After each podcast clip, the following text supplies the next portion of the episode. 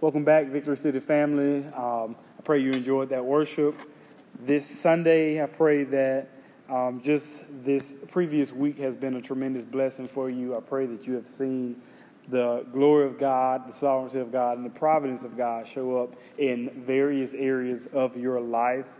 Um, we thoroughly enjoyed the Bible study that we had together this past Wednesday as we talked about what unity looks like in the church um, what it means to be bonded together in Christ, um, regardless of creed, culture, ethnicity, um, whatever the case may be, that we are bonded together by Christ.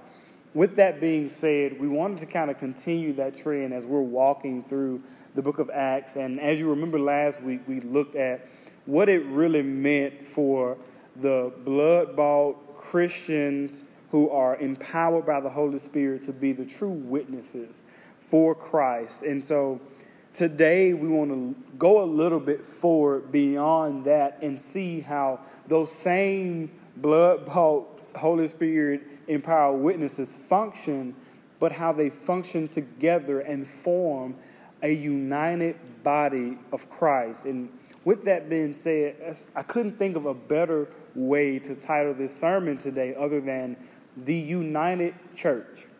The United Church. Um, we have we learned some tremendously important lessons from our apostolic fathers in the book of Acts as they don't just set the example of how the church should be run or the decisions should be made or how we should be unified, but they they give us the precedence for everything that we should do concerning the body of Christ.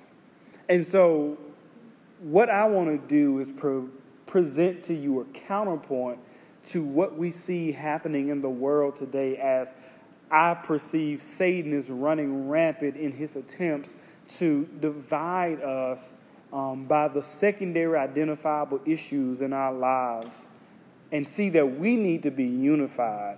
Counterpoint what Satan is doing in, in the world and provide what I think the scripture says and how we should gather together and be bonded together to continue the work that Jesus Christ has given us. Jump with me, if you will, to the book of Acts, the chap- first chapter again. This week we're going to begin at verse number 12. Then they returned to Jerusalem from the mount called Olivet, which is near Jerusalem, a Sabbath day's journey away. And when they had entered, they went up to the upper room where they were staying Peter and John and James and Andrew, Philip and Thomas, Bartholomew and Matthew, James the son of Alphaeus and Simon the Zealot, and Judas the son of James. All these were with one accord, were devoting themselves to prayer together with the women and Mary, the mother of Jesus, and his brothers.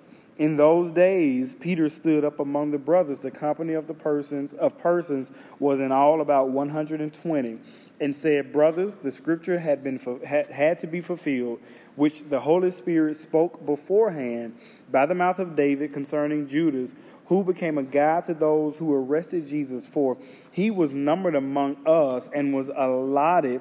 His share in his, in this ministry. Now, this man acquired a field uh, uh, with the reward for, of his wickedness, and falling headlong, he burst open in the middle, and his bowels gushed out, and it became known to all the inhabitants of Jerusalem, so that the field was called in their own language Akeldama, that is, field of blood. For it is written in the book of Psalms, May his camp become desolate, and let there be no one to dwell in it let another take his office.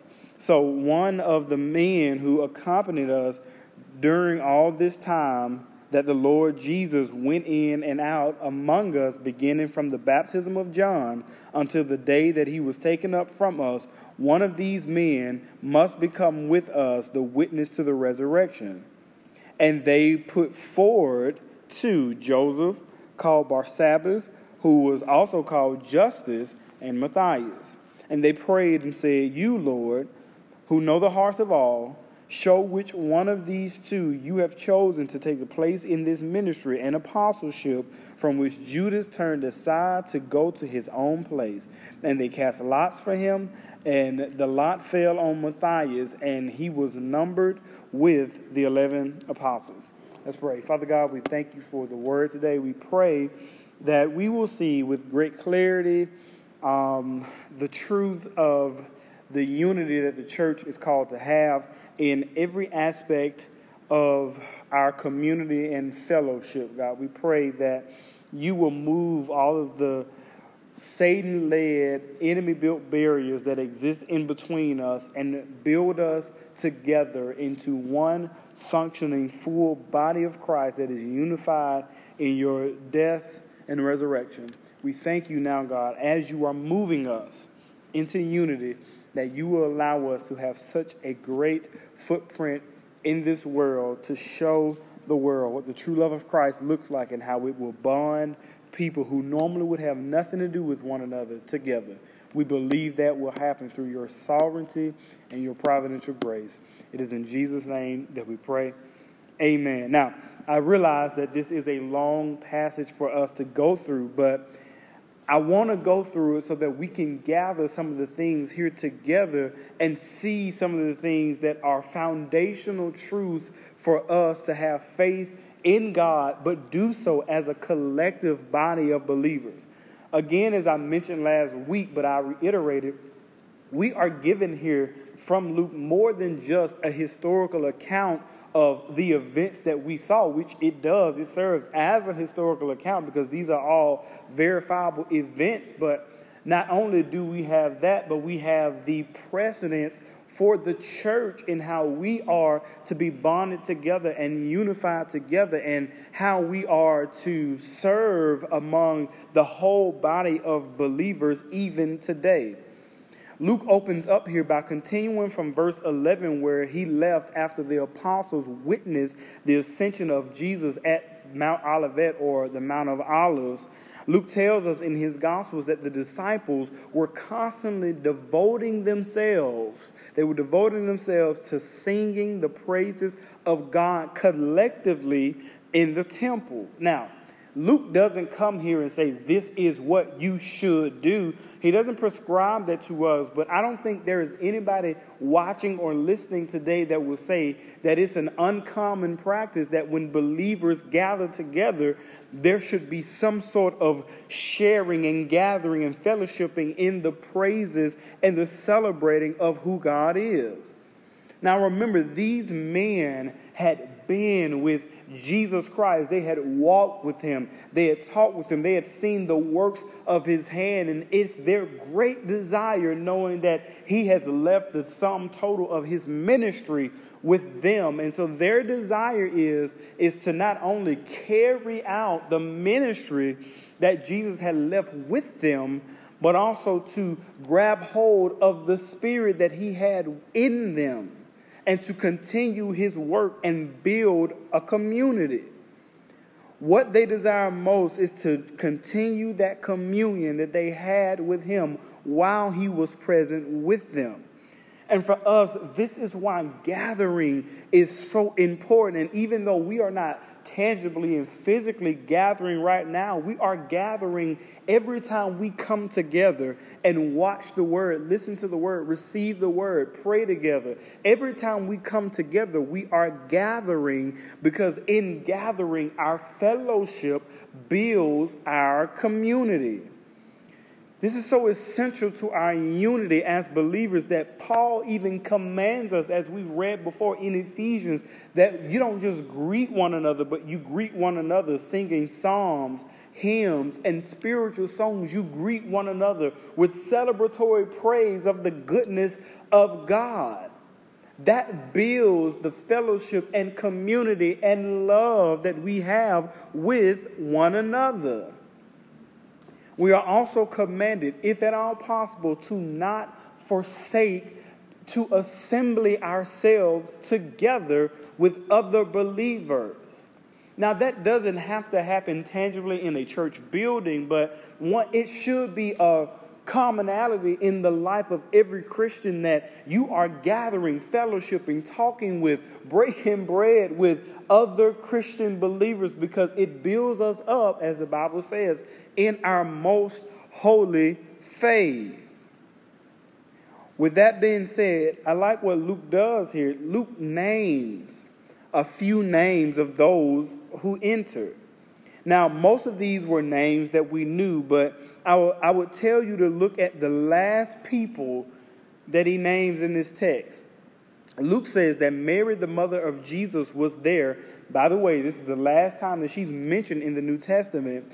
And he says that the brothers of Jesus are there James and Jude, or whose name was Judas, but Jude is the name he went by, both of which, James and Jude, who both have a book in the Bible that bear their namesake. Now, why is this important?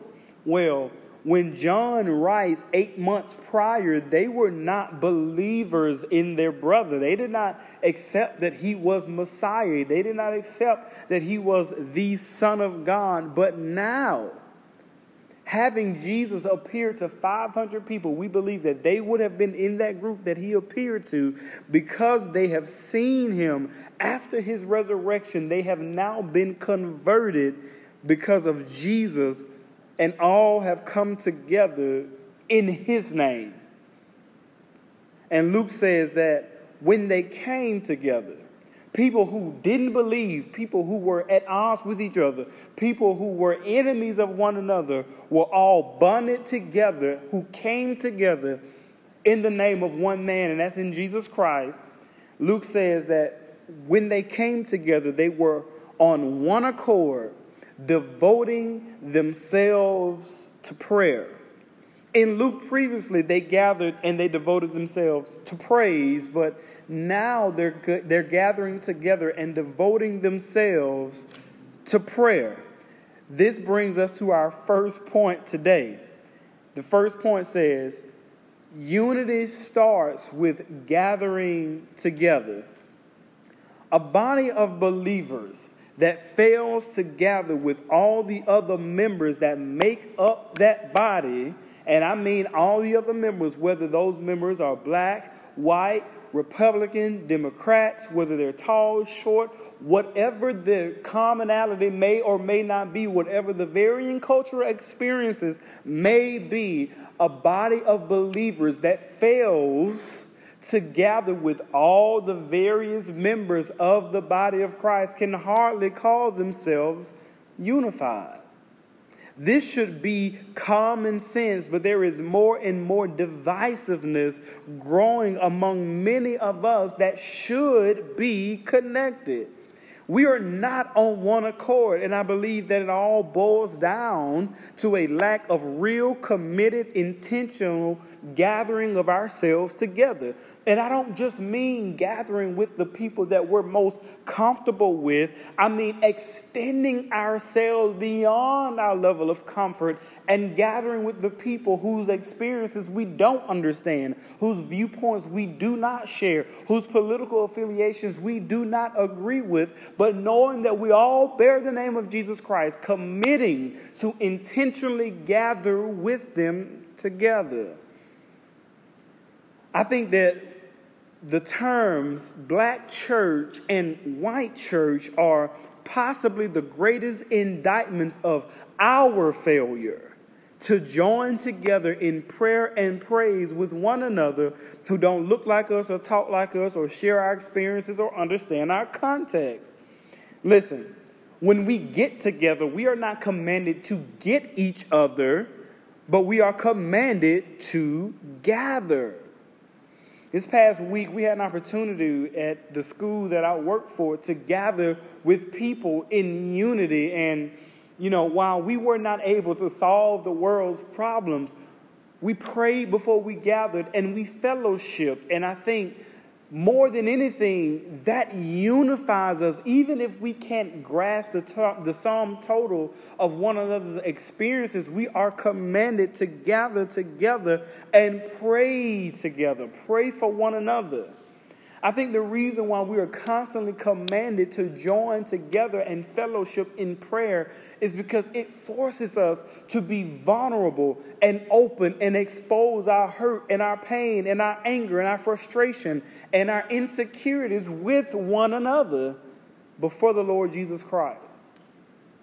And so, even in that, though we may not always be able to accomplish what we want to accomplish, and that's within the body of believers we share and with, within the larger body of believers that we may not know as well, it must be a reoccurring, constant commitment to gather together with people so that we can build those relationships and be unified in Jesus Christ. And so, in our gathering, what we have seen is we see that we come together in praise, we share in praise. We come to the, together in prayer, and the prayer in that prayer is that we meet each other all at the foot of the cross. That's where we want to be in that prayer. So we have praise and we have prayer, but we also know that in that gathering, in that praise and that prayer, there must also be preaching. Now, you knew I would not let you off the hook without saying that there must be the preached word of God. When these all gathered, they didn't just share in praise, they didn't just share in prayer, but Peter preached. And I mean, he preached, he expounded on the word with everyone who was there. Listen, every time we gather together, we must commit to sharing a time of praise to gathering in prayer and preaching. In our praise, we collectively celebrate the goodness of God for us individually. And in, in our prayer, we come together to submit our, our petitions and agree together with one another, with God, on what we need each other to do, bearing the burden of one another. That's what we do when we pray together and in our preaching, we are constantly being transformed by the Word of God. We're being sanctified by the Word of God. This is how we defeat the attempts at disunity by Satan.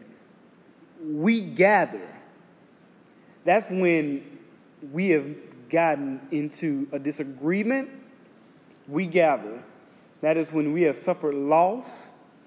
We gather that is when we even have something to celebrate, we gather. What Satan does is in those moments of weakness and vulnerability, he tries to pull us apart. And it is the default position of every one of us when we are upset with one another to withdraw from one another. But the Bible commands us that if you have a fault and ought with your brother, you go to them. Because there is something that happens when the Holy Spirit that is in me testifies with the Holy Spirit that is in you. And though we may be miles apart physically, mentally, and emotionally, in the Spirit, we are one because of the Holy Spirit. It is so vital for us to maintain that unity. Now, I like what Peter did. What does Peter, Peter do when he gets up to preach? What does he preach about? He reminds them of the, the sufficiency of Scripture. He reminds them that Scripture is sufficient. He tells them that the Scripture had been fulfilled.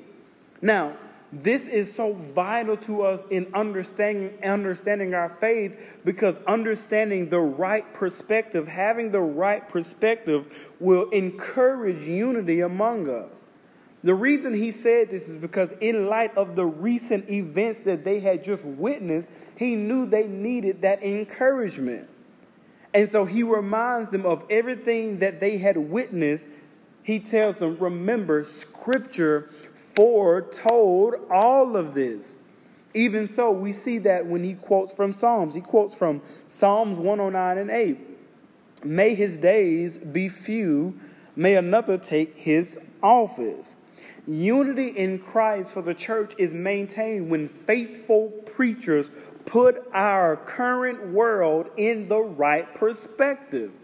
Even today, as bad as things seem, and they are bad, and they are probably going to get worse, can you argue with me in saying that the scriptures are being fulfilled before our very eyes?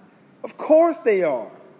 The church has to come together in prayer, in praise, and preaching so that we have the right perspective over everything that is happening. When we lose perspective as a body of believers, we will blame this group or that group or that side or this side. But if we look to Scripture, then we see that this is just the culmination of everything that the Bible has promised us would happen. But the word has also spoken to us this that when the end will come. And I want this to be something that you grasp. Does the Bible say that the end will come when there is perfect justice in this world? No. In fact, the Bible says that the Antichrist will come and he will unify the government. He will unify our monetary system and he will promise peace and security. And it says that when they promise peace and security, that's when you look for the return but not only that, the Bible says there is one other definable thing that happens that leads us to knowing that the end will come, and that is when the gospel has been preached to all the ends of the earth. It says, once the gospel has been preached to all the ends and earth, then the end will come. So, what do we need? We need more preaching. We need more faithful stewards of the gospel who are willing to lay down their individual identity, their individual biases, their individual slants, and take hold of their identity in Christ. One of the most challenging things that has been through all of this is to try to stand there faithful, holding on to the nails that are nailing us to the cross that has been given to us while we take the barrage of comments that people have about the faithful stewards of God and try to remain faithful to Him and provide firm, effective, clear preaching that people need. Listen, we will only grow as much word as we know. All throughout the ministry of Jesus, no one was ever converted simply because of a miracle, but they were converted by his teaching. It was his teaching that changed those who he came in contact with. The apostles, the heralds of the gospel, all devoted themselves to knowing the scriptures and making those scriptures known. How far we have fallen in these days when we know more about the way of the world than we do about the word. If we want to see progress in the church and its growth, then we must acknowledge that the sufficiency of knowing what this word says is above everything that we know. Lord, get us to the day where we can regurgitate Scripture as well as we can regurgitate the language of this world. That brings us to the second and final point for today, which is unity in decision making. Here, Luke recounts the events that caused the death of Judas. And I know most of us are going to be somewhat familiar with this, but you may lack the complete understanding of this whole story here. And so while Peter is up speaking, he doesn't address the details of the death of Judas, but Luke actually inserts that because he knows that he's writing to a primarily Gentile audience. And so he wants to make sure that they have the context in what he says. Now, Luke finds it important to note that Judas died on a plot of land that he bought. Now, if you jump back into the Gospels, you realize that Judas threw the money back that he received, the 30 pieces of silver that he got in, in exchange for handing Jesus over. He actually throws the money back to them out of guilt. But here it says that he bought the plot of land that he hung himself on. Well, what ended up happening is when he threw that money back, they took the money back. And they used that money to buy that plot of land. And so, what it actually is showing us is that it was more of God's divine providence that the money he traded in was used to purchase that field that he went out and committed suicide on.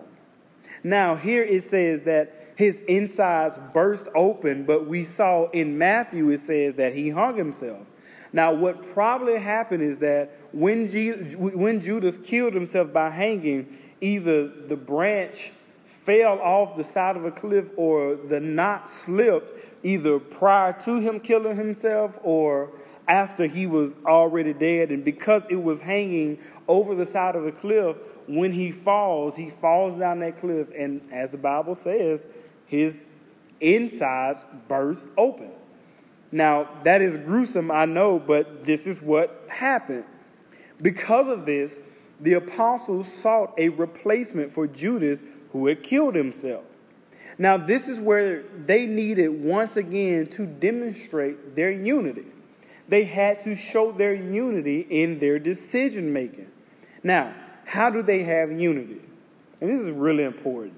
And I want you to grasp this. I know many people who are watching are a part of our church, but there are people who are watching who may not be a part of Victory City. But this is really important. They demonstrated their unity because they had specific qualifications for the office for which they are trying to replace. In fact, the very word for apostle comes from diakonia or apostole, which means one who witnessed the, re- the resurrection. So this does two things. One, it absolutely narrows who can be called to this office, and it makes them only be able to make their decision based off of that criteria. When the church freely flows in its appointments and its decisions, then it sets itself up for disunity and failure.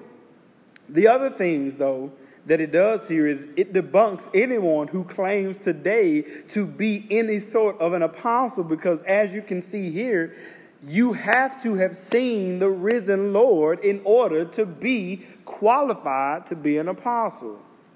This means that anyone who walks around today with that title, proclaiming that they hold that office, is lying. Not only that, however, but the apostles committed themselves to spreading the gospel, which was what saved them in the first place. While looking for the replacement of Judas, we see that they put two men up Justus and Matthias. Not only did they come together to make the decision, but note, they prayed about it. Coming together for Christians isn't something that's arbitrary or without rhyme or without reason, but we must have a motive in doing the will of God every time we gather together. Unfortunately, in many church contexts, fellowship is reduced to having a basketball tournament or a fashion show or getting together for coffee but true fellowship is submitting ourselves to the transformative work of Christ every time we gather. We need community among the body of believers that comes without pretense or show, but that humbly admits how desperately we all need one another. Even when they prayed, they said, Lord, you know, you know the hearts. And He did. And so they sought his guidance. This isn't just an example of how we should do church, but this is the precedence of how we become the church that God has intended. If the righteous are scarcely saved, what does that mean for those who need to hear the truth? We don't need to continue the discord as a church, but we need to come together on one accord.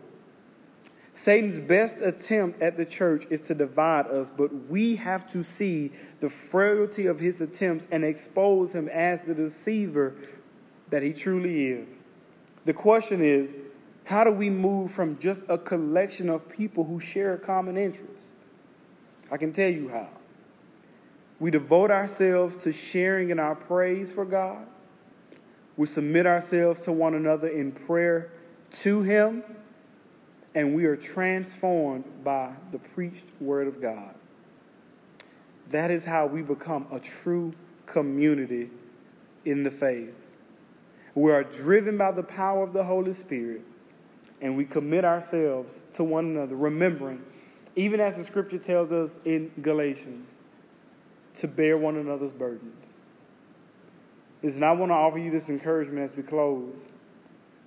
Your brother or sister in Christ may have a heavier burden than you anticipated.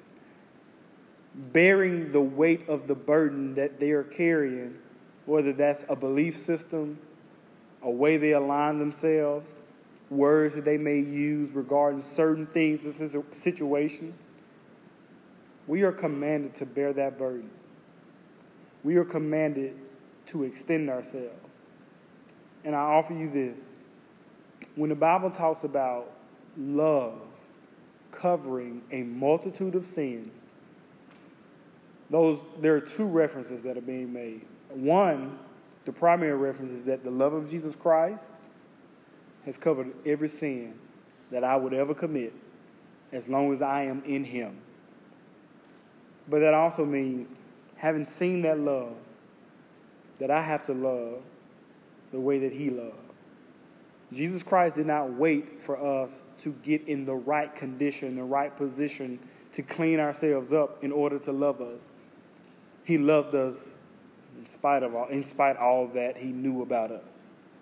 And so, as we are seeking to be brought together as a body of Christ in unity, I'm just humbly asking you, with all that you may see, all that you may feel, the frustration, the anger, even the disunity you may feel, love people the way you needed Jesus to love you. Let's pray. Father God, we thank you for this word. God, we are all humble servants of you. We stand in no position to judge one another harshly above what you have judged us, but we should love one another, commit ourselves to one another, to bear one another's burdens, even if we don't like the burden that we're bearing, even if we don't agree with the position of a person, but committing to bear that burden with them. That is all we can do. It is in Jesus' name that we pray. Amen.